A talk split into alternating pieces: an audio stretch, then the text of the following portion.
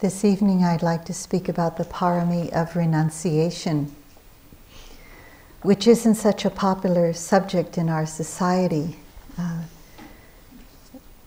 in our society, there's a lot talked about regarding the pursuit of happiness, which usually involves profit, status, getting and achieving material things. Everywhere you look around us, it's like that. So, in my Dharma reading, I actually came across a cartoon strip that had a lot of wisdom in it. And um, as you keep going in the Dharma, you can read anything and it becomes the Dharma. so, how many of you know of Hagar the Horrible? You've read that one? Yeah? There's some pretty interesting stuff that comes out of that uh, cartoon strip. Anyway, this one had a pretty pithy perspective that I want to share with you. So just try to picture this. There are four frames. In the first frame, there's Hagar climbing up a steep mountain. He's huffing and puffing away. And in the second frame, he meets a wise sage at the top. The sage has a long white beard and he's sitting in lotus posture.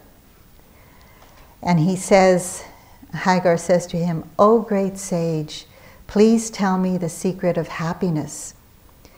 So in the third frame, the sage replies, simplicity, renunciation. And so the fourth frame, Hagar says to him, Is there anyone else up here I can talk to? he doesn't like that answer.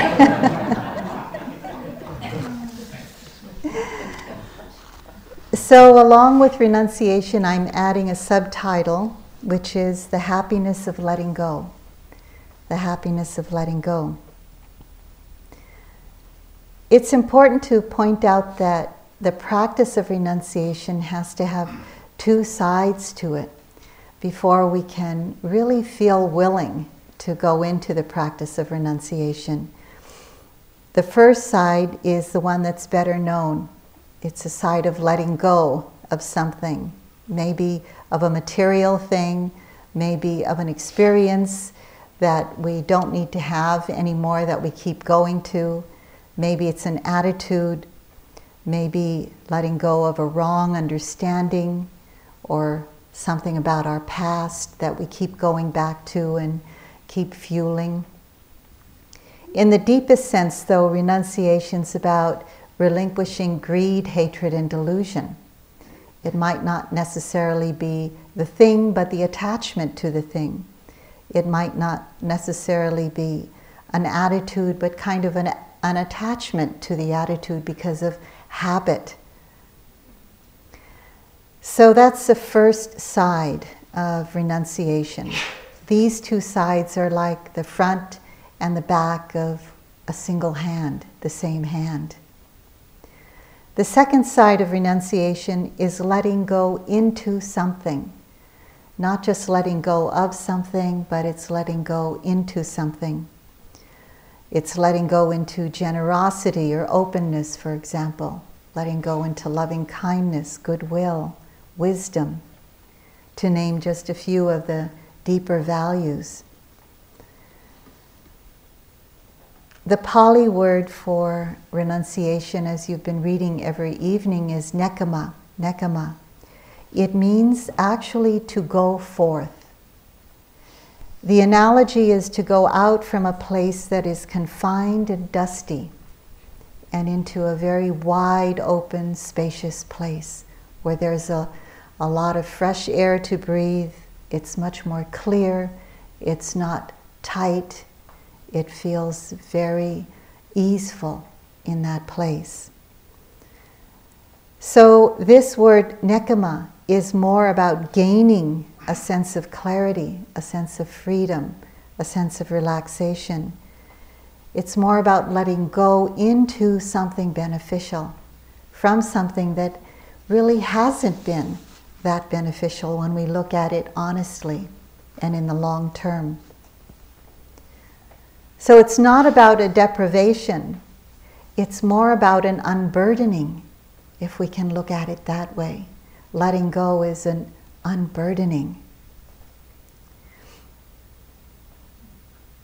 I was once um, one of the retreats that I took in Burma, which I usually take every year. Um, I was coming in to do the report to our teacher, Sayadaw Pandita, and it was a particularly difficult time of retreat for me. They call it the rolling up the mat time. It was a second rolling up of the mat time for me. And as I walked in, I had already reported previously, and he knew from uh, hearing my reports for several years that the thing that plagues me the most is homesickness. I really get lonesome for home. I want to go home.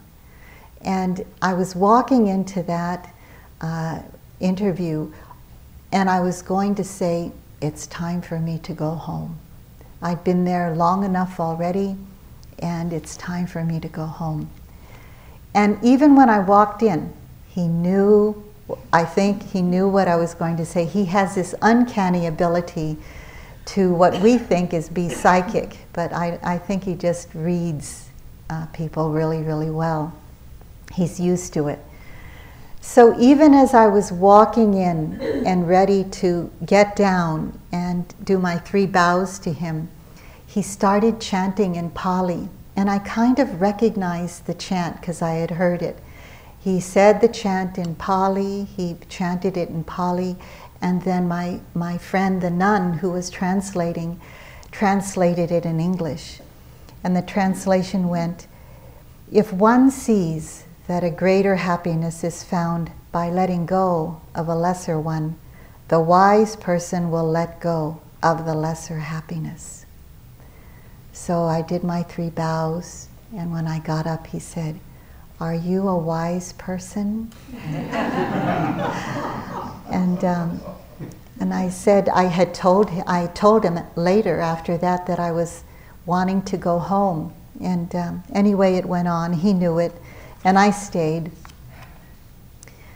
So, going on retreat is a radical form of renunciation in relationship to what the rest of the world does on their vacations. I bet most of you take your vacation to do a retreat because that's the time you have. And it's pretty radical compared to the rest of the world.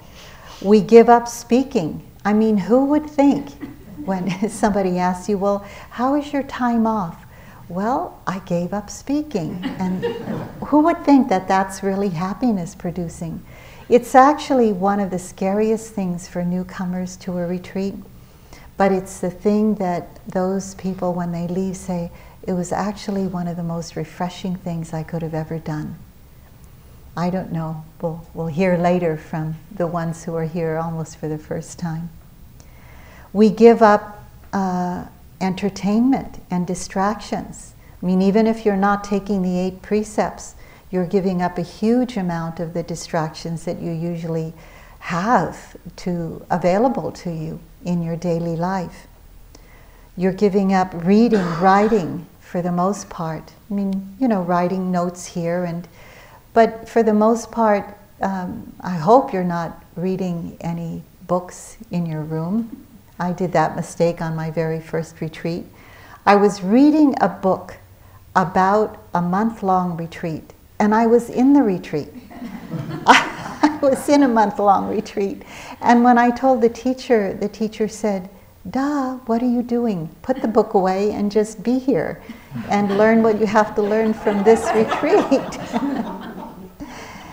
so we're giving up sexual activity and much of our control over food. It's a big renunciation, as many of us know who have food sensitivities, to see what's there and try to work with it and be with how things are. This is a way of, all this is a way of simplifying our environment and giving us more challenges and more opportunities to look inward and see what happens when, when we're kind of uh, away from all of our distractions, all of the things that we can do when we're when we have to face that inner aversion or boredom. And in our daily life, we just try to fill it up with something else or cover it up with something else. So we let go of comforts, the comforts of home. We let go of the distractions that we find in our home. You know, always I'll go out to the garden and weed or water. And that pile still stays on my desk, all those emails that I have to answer. So, of course, in addition to that, we take the precepts to refine our understanding of letting go, of harming through our speech and our behavior. When we take the precepts, we have a tendency, most of us do, to look more closely at what we are saying, what we are doing, uh, and we try to preserve life, the life inside of us and the life outside of us, a lot more.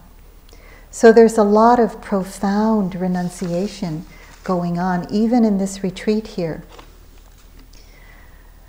It's more than what you might think of of renunciation. You're really practicing a lot of it here. And it gives us the opportunity to know how it feels to let go when we go out into our lives, to know how it feels here in the hall or when you're anywhere in the retreat and you see or hear something uh, about something going on around you, and you have this tendency, or we all have this tendency, to say something, to give our opinion or our judgment or how we like it or we don't like it. But we refrain. We're, for the most part, unless there's something really dangerous going on, we refrain from saying. We hold back our opinion and see how does this feel? It, it's a little uncomfortable. It's a lot uncomfortable sometimes.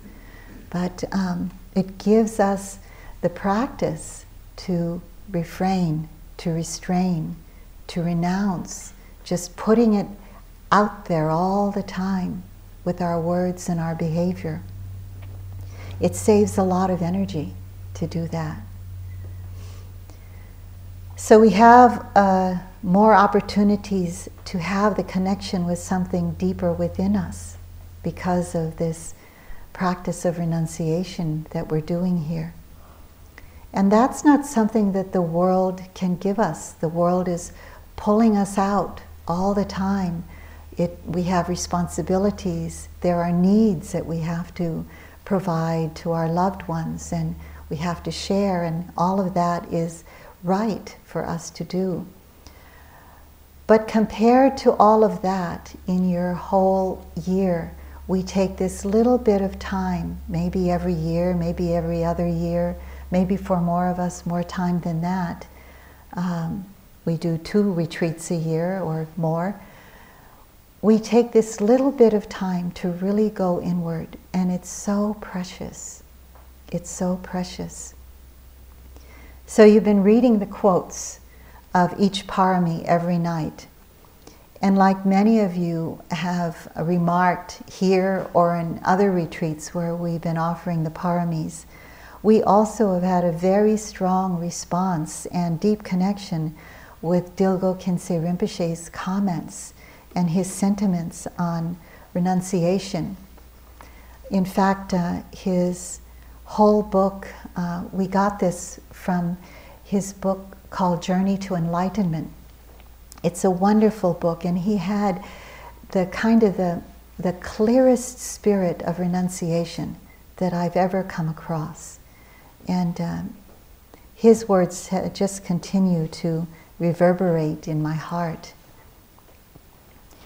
You've been reading it every night, but just to include it here, I'd like to repeat it. Renunciation implies a strong wish to free oneself not only from life's immediate sorrows, but from the seemingly unending cycle of conditioned existence with this renunciation comes a heartfelt weariness and a disillusionment with the endless quest for gratification, approval, profit, and status. How many of you have had a response, a heart response to this endless request for gratification, approval, and status? Many of you, I bet. Yeah, we see just how this is samsara. This is the round and round and round and round we go. Where we stop, nobody knows, except when we can do our practice here of being aware, letting go where we need to let go, nourishing where we need to nourish. And just to point out that when we practice each one of these paramis, renunciation is automatically being developed as well. Just like when, when I spoke about when we develop metta, ill will is put to the side. It, ill will is displaced when we practice loving kindness. When we put our minds to loving kindness, the, the field of our minds are filled with loving kindness, or more and more filled, and ill will cannot come in. So I just like to go over the rest of the list so you know how wonderful it is to practice these paramis and automatically this renunciation is being developed for each one of us. So just pondering on it yourself, reflecting on each one. When we practice generosity, we're letting go of the fear of lack. We're letting go of a poverty mentality. We're letting go of stinginess, of kind of that tightness, that holding on. When we practice moral integrity, we're letting go of insensitivity to hurting others with our speech and our behavior. Every time we say these precepts, and I would uh, recommend saying them at least once a week to yourself, just going over them, and you will see that you can become more sensitive to your speech and your behavior in the world, your actions in the world. When we develop wisdom, we let go of the comfort zone of naivete. It feels so comfortable just to be naive sometimes, or just not even caring to know about how things are. We let go of the delusion of seeing things wrongly. We let go of ignorance not caring to know. When we develop wisdom, uh, sorry, when we develop energy, we let go of procrastination and laziness. Developing patience, of course, we let go of impatience. And we let go of this kind of hidden arrogance that life has to revolve around my pace, my schedule, the things I want to do. When we develop truthfulness, we let go of deceiving others and deceiving ourselves. As I mentioned in my talk the other day, uh, once when Sayadaw U Pandita gave a talk, he really stressed the importance of truthfulness because he said, How can you experience the truth? How can you know the truth if you cannot speak the truth, if you cannot stand on the truth? So, resolve. To develop resolve, let's go of wavering. Let's go of lingering in doubt, lingering in indecisiveness. It lets go of the weakness we have around our courage to do something different. Practicing loving kindness lets go of ill will. And a really uh, palpable level, we see that it lets go of disconnection with not just others, but disconnection with oneself. Practicing equanimity lets go of the opposites of kind of pushing away and holding on. lets go of fear and preference. And as Steve says, letting go of the habit of dramatizing ordinary experience. You know, when we we just get too uh, dramatizing of what's going on, we don't need to. We can stay in the middle path. Just speak about, see things as they are. So, taking renunciation uh, as a practice itself can be even more powerful than practicing these other ones, and just by the by the by, we we get to develop renunciation as well. So, how do we practice renunciation on an everyday level? I wanted to bring it mostly to what's ordinary for us to do. Where can we see renunciation in ordinary life experiences? And just to mention that if we can take this home as a practice, we really get a chance to get interested in and investigate what's going on inside of us and the places we hang on to, the places where we feel that habitual tendency it might be through attachment to the pleasant, or it might be through just a blind habit pattern. So, where are the areas of our lives that we can let go, and what do we let go into? We let go into experiencing more calm within us and around us. And that's so that's something to really uh, pay attention to not just the fact that we're letting go of something, as I'll mention a few of the things, but how does it feel when we do let go? To really pay attention to that moment. Because we might be paying a lot of attention to when we're speaking with somebody, for example, say, I'm going to let go of needing to say anything. I'm just going to listen. I'm just going to listen. And we have to have so much energy just to do that that we forget about later, that we want to investigate how does it feel when we've let go and really every there's much more harmony between people the calm and the sense of peacefulness that we feel inside of course it's not always that way sometimes you know we're busy thinking i should have said that or dang they got the last word but really, when we look deeply, we see there can be a lot more peace. As uh, Thanissaro Bhikkhu says, it's like trading candy for gold when we look at it that way. There's a whole piece on this in Renunciation that he wrote, Trading Candy for Gold. but I, I just loved his, his title. I think he uses the word candy because we all know we can become blindly addicted to habit patterns that are no longer useful. They were never really useful in the first place, but for some reason they became a habit pattern in our lives of responding or reacting a certain way because we had some event in our earlier lives that just kind of made that habit pattern go deeply into our hearts, and it's, it's really hard to overcome.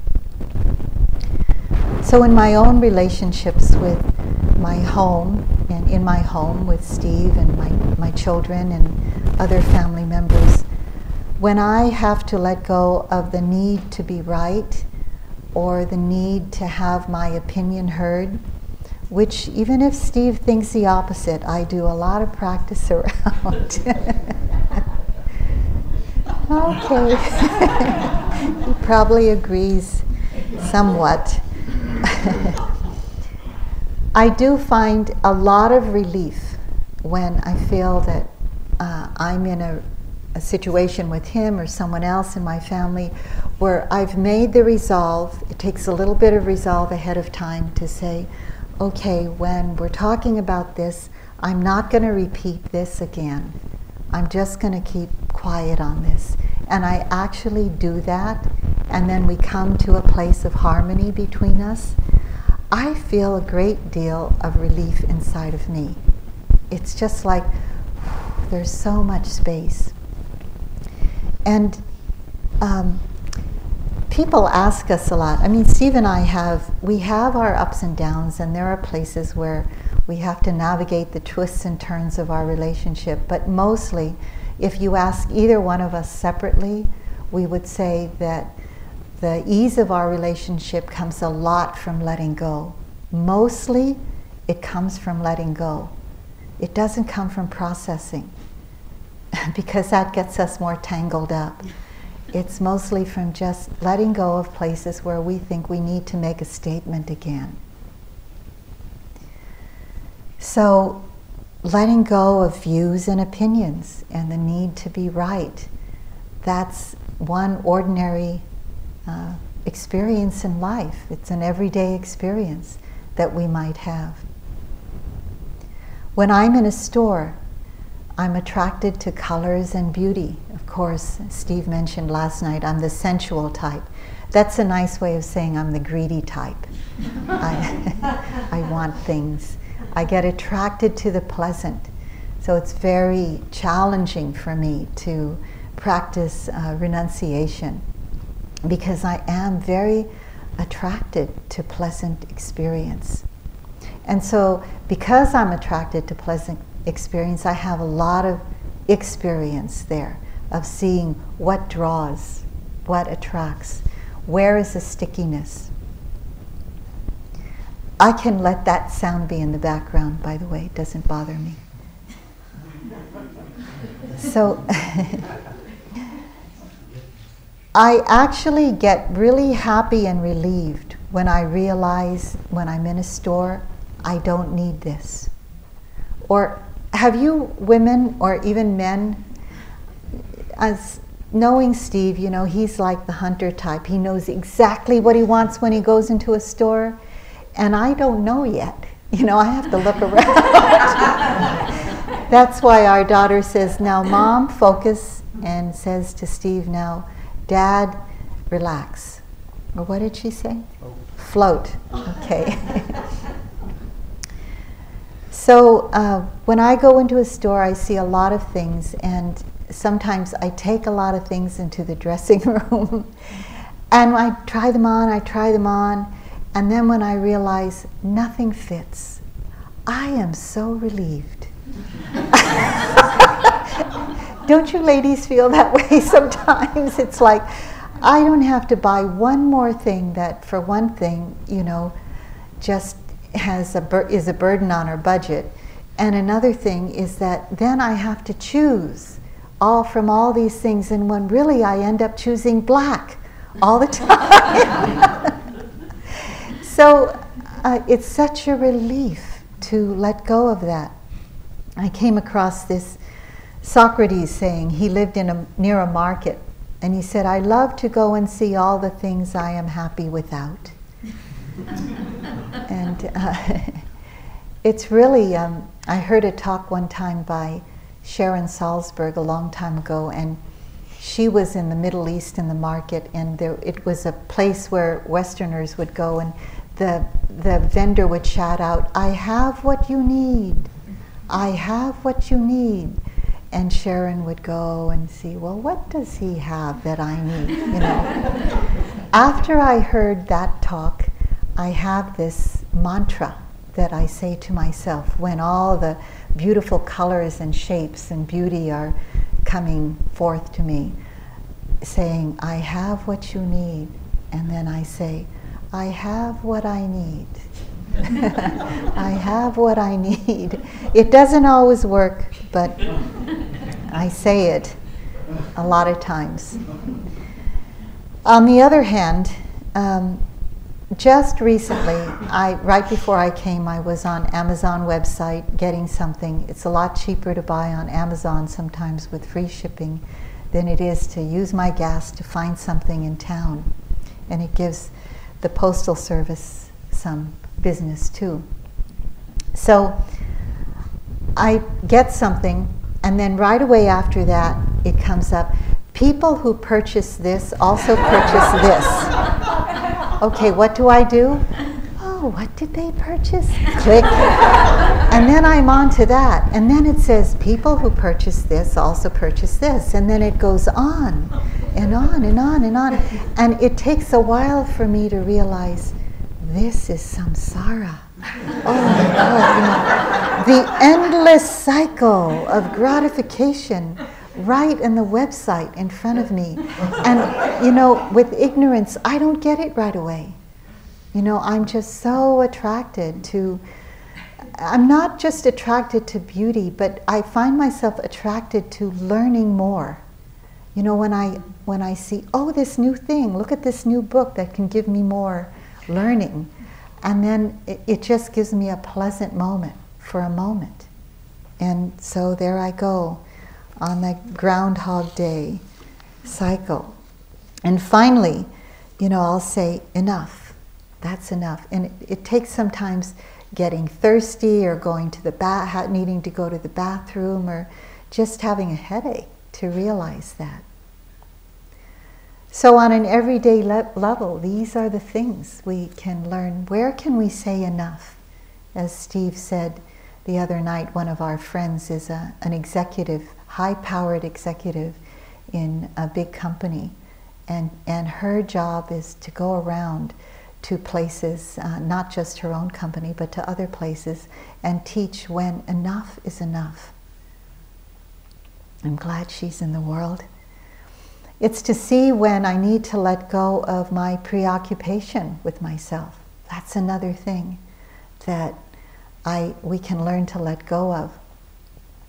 I have um, I have uh, some autoimmune challenges, and um, I'm I've learned to say about myself that my immune system is a lot stronger than it used to be, and I used to have a lot more preoccupation with it than I do now.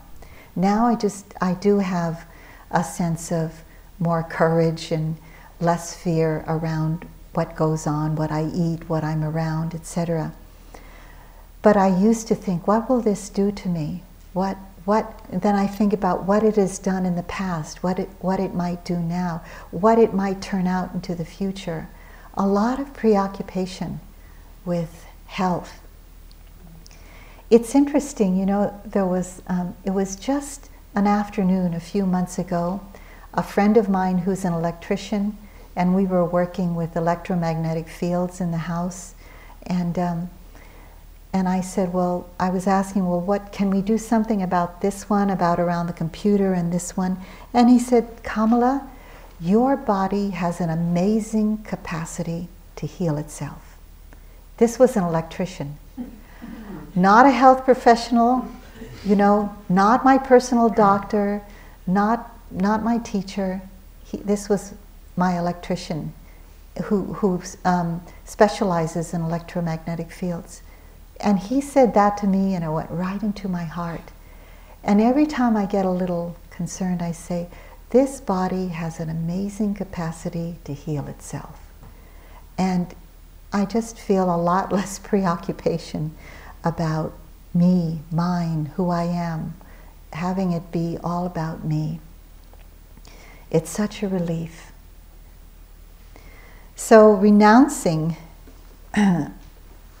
just relinquishing that those kinds of fears, renouncing old ideas. This is kind of an ordinary, everyday thing that we may come to, not often maybe, but as John pointed out this afternoon, the idea that um, this is who I am. I, I, I can't develop metta or something like that, right, John?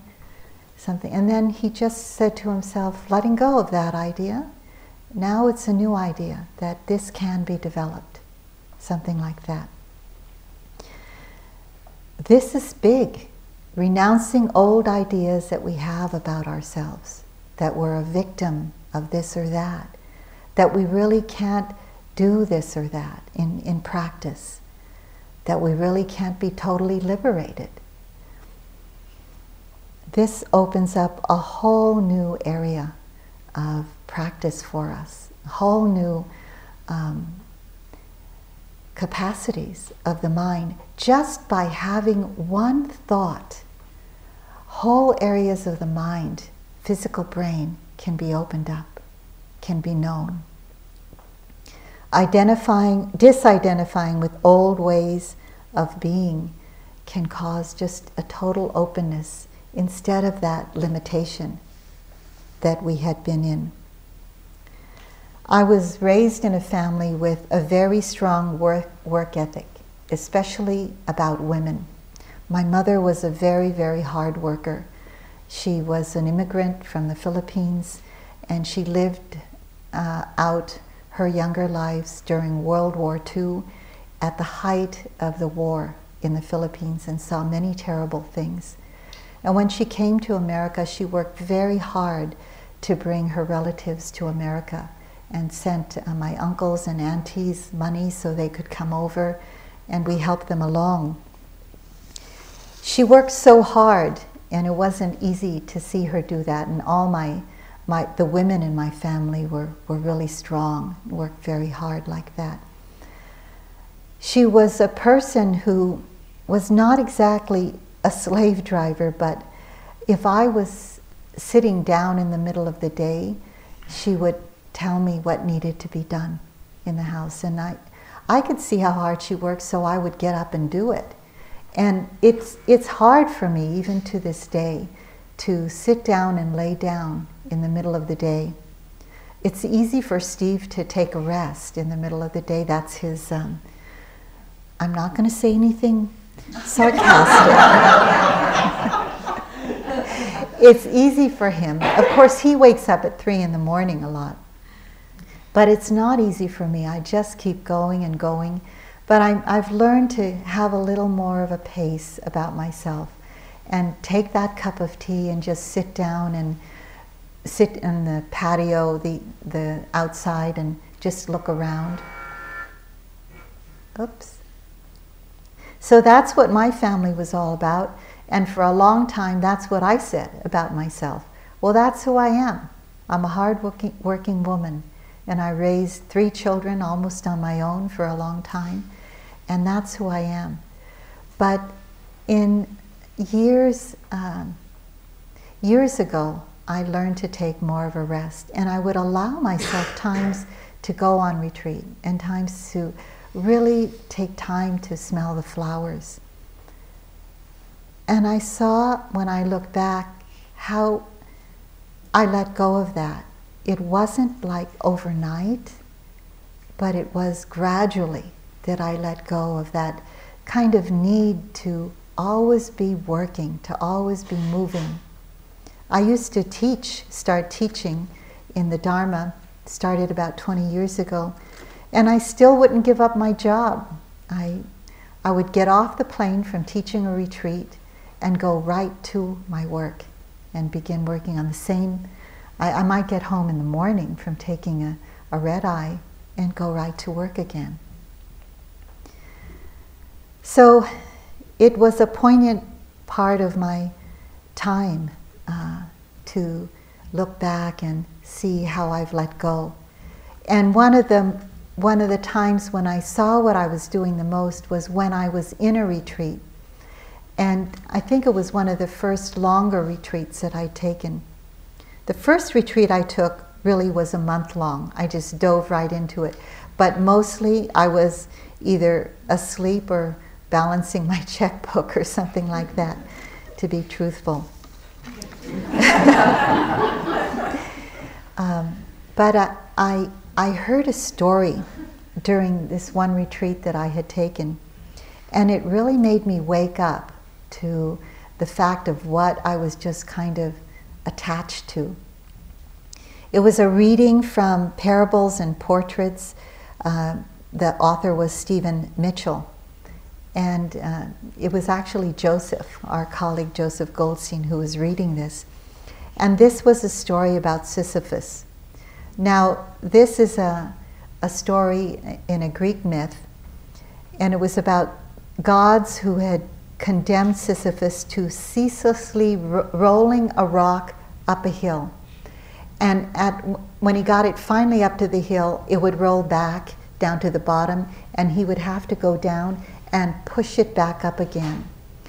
And what the gods thought that there was no more dreadful punishment than this futile and hopeless labor. Apparently, they condemned, condemned him because he gave away some secret. So, this is the translation that Stephen Mitchell gave about the myth of Sisyphus. We tend to think of Sisyphus as a tragic hero, condemned by the gods to shoulder his rock sweatily up the mountain and again up the mountain forever and ever. The truth is that Sisyphus is in love with the rock. He cherishes every roughness and every ounce of it. He talks to it, sings to it. It has become the serious, mysterious other. He even dreams of it as he sleepwalks upward. Life is unimaginable without it, looming always above him like a huge gray moon. He doesn't realize that at any moment he is permitted to step aside, to let the rock hurtle to the bottom and go home. This had a huge effect on things that I was holding on to, you know, things that weren't really beneficial to the ongoingness of my spiritual practice or uh, me as a human being, just the places I was holding on to in life of beingness, of um, identifying with being this person or that person, and identifying at times with being a victim of uh, my life, say, for example, in the Philippines. So, what is it, or where is it in your life where there could be some letting go of any identification that you might be having with who you think you are, who you have been, or what people have done to you in the past, letting go of the past? Or is it letting go of impatience or arrogance? the need to be right, the kind of habit of being a victim, being lost in the past? Can you make room for the present? So, just by relinquishing the thoughts we have that fuel all of that habituation. A lot of what we're learning here is not to get entangled with our thoughts, because our thoughts are the ways that we solidify a sense of self around everything. So, on the deepest level, those are the everyday levels, really, but on the deepest level, we're letting go of greed, of hatred, and delusion. The habit patterns are delusion. Hatred is when we push against life in the ways that we do, and greed is when we hold on so, renunciation at its core is letting go of attachment, really. So, I'd like to speak uh, more about that than the other of hatred and delusion. It's to remember that attachment really is to the pleasant feeling of the situation, of the relationship, of the thing, of the material thing, of the need to be right, it's the attachment to the pleasant feeling that comes around it. It's not to the thing itself. It comes out of contact with that thing, pleasant or unpleasant feeling, or even neither uh, pleasant or unpleasant, neutral feeling, comes up with contact with every sense door.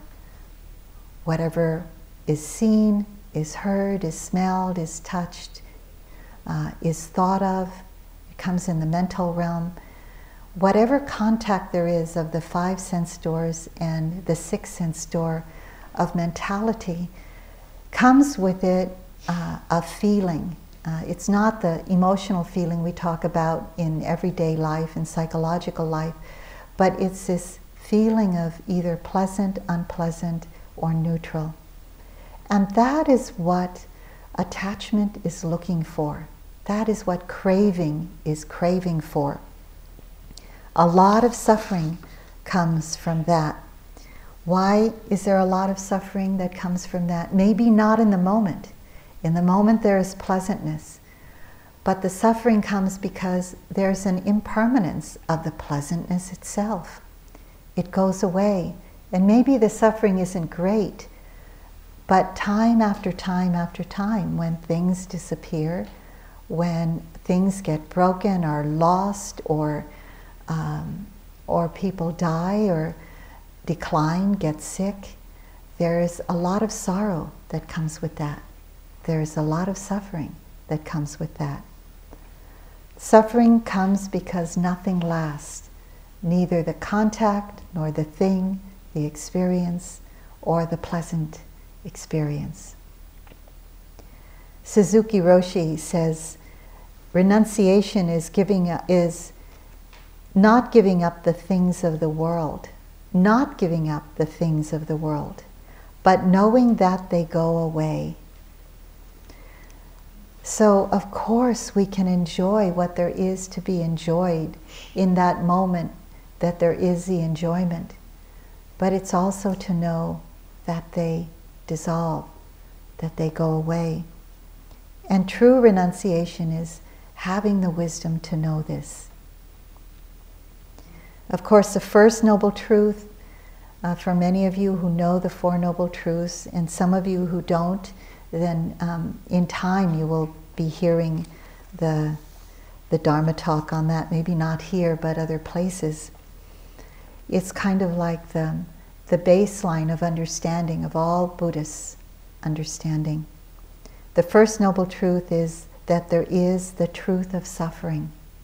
There is the truth of suffering.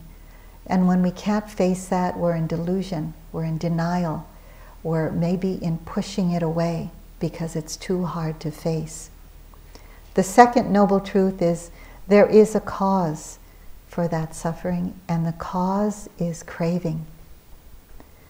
And to complete, it says there is an end to suffering, and that end can be when there is an end to craving. And the fourth noble truth is that there is a path to the end of suffering, which is the Eightfold Noble Path.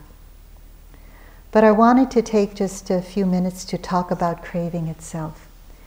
It deserves its own Dharma talk. In a longer retreat, you would have gotten one. But just to go over it so you can kind of um, piece it together with this understanding of renunciation. I want to take two Pali words that describe or that have descriptions of craving or wanting or clinging. The first word is raga. Raga, in its direct translation, means lust. It doesn't just mean lust for sexual um, pleasant experience or sexual experience at all, it means lust for anything. And it's described as a state of lack needing and wanting, always seeking fulfillment. But its drive is inherently unsatiable. As long as it endures, it maintains a sense of lack. This is the human predicament that we're in. This is what the world is run on. This is what samsara's engine is, this raga. It's constant wanting, seeking happiness by feeding the need for gratification, approval, profit, and status. Seeking gratification. Seeking happiness, actually, in all the wrong places, not knowing where there can be a deep and really fulfilling kind of happiness, the, the happiness that is peace.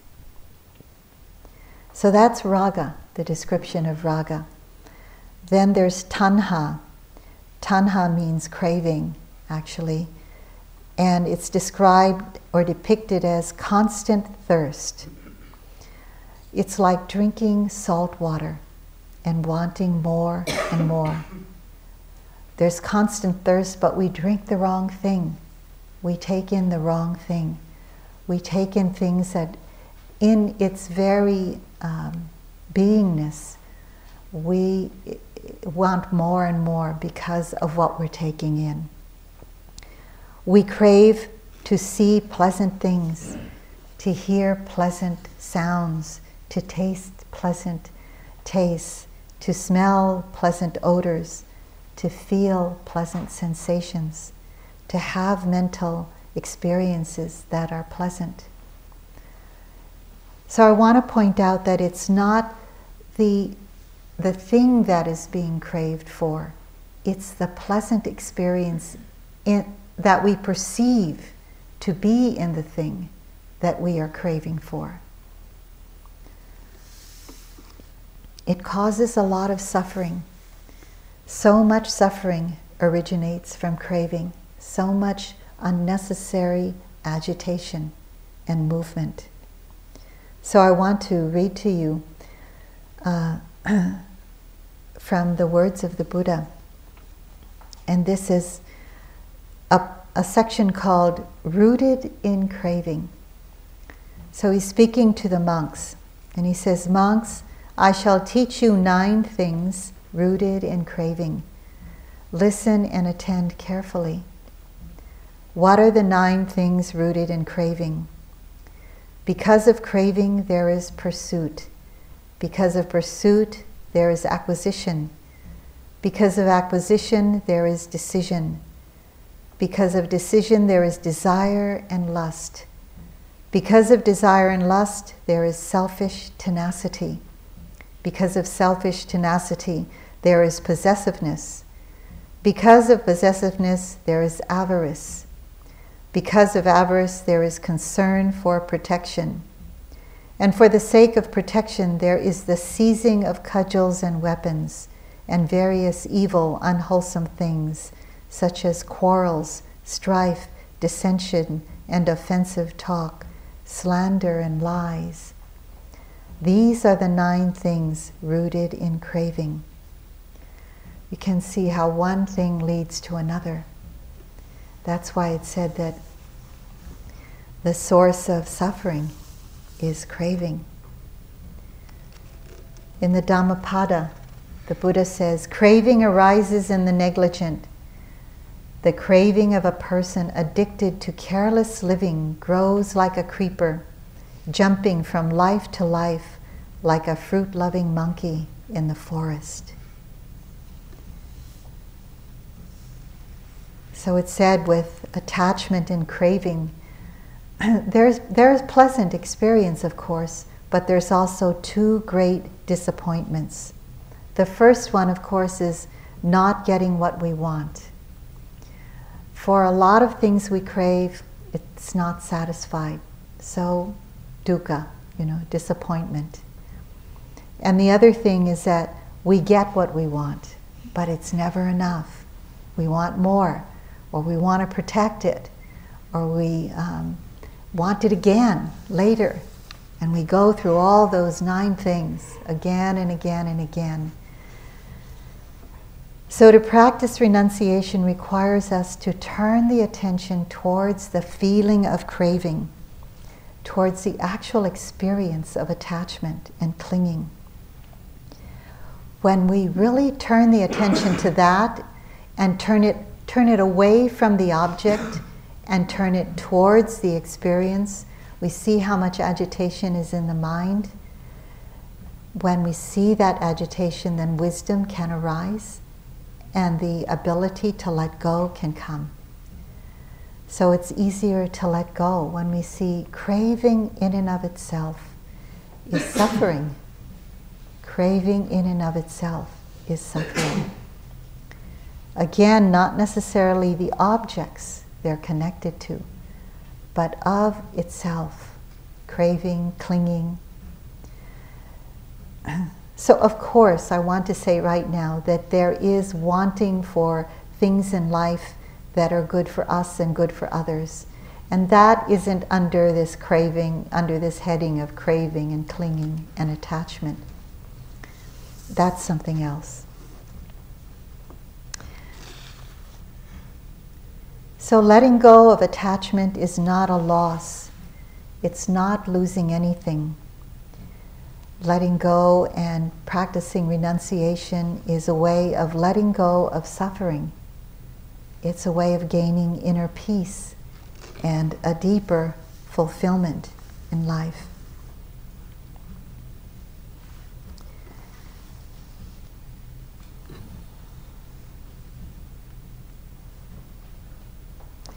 So I'd like to read from the third Zen patriarch to close. It's about the Great Way. The Great Way is not difficult for those who are unattached to their preferences. Let go of longing and aversion, and everything will be perfectly clear. Cling to a hair's breadth of distinction, and heaven and earth are set apart. If you want to realize the truth, don't be for or against. As vast as infinite space, it is perfect and lacks nothing. Because you select and reject, you can't perceive true nature. Don't get entangled in the world. Don't lose yourself in emptiness. Be at peace in the isness of all things and all errors will disappear by themselves. So let's sit for a moment.